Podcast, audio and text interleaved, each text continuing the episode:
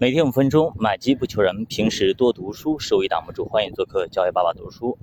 那今天早上看书看时间有点久，刚好有点事情没有录啊，现在补录一下。就是最近的那个五月数据也出来了，对吧？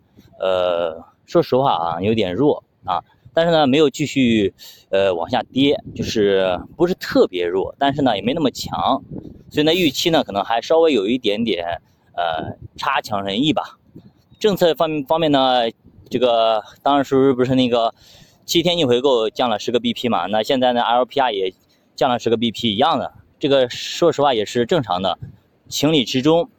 所以现在大家都在博弈，到底政策会不会加码？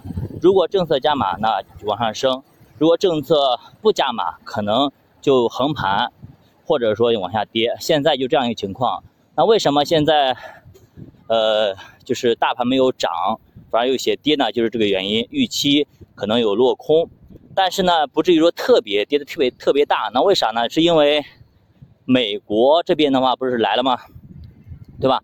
高层对话，那么中美之间的这种大国博弈和地缘政治有可能呃会在今年有所缓和。如果中美关系缓和，那就相当于说二零一八年以后的情况，二零一九、二零二零来了一波行情。那么这一波缓和之后，那也很有可能再来一年、两年或者三年的这样一个你上升行情嘛，牛市行情，所以我们拭目以待吧。啊，看后面情况如何。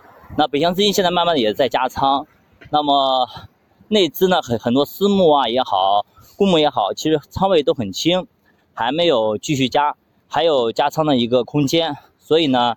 现在大家都在观望，那没有大的一个呃主线行情的情况下，那可能还要炒题材啊，炒什么呢？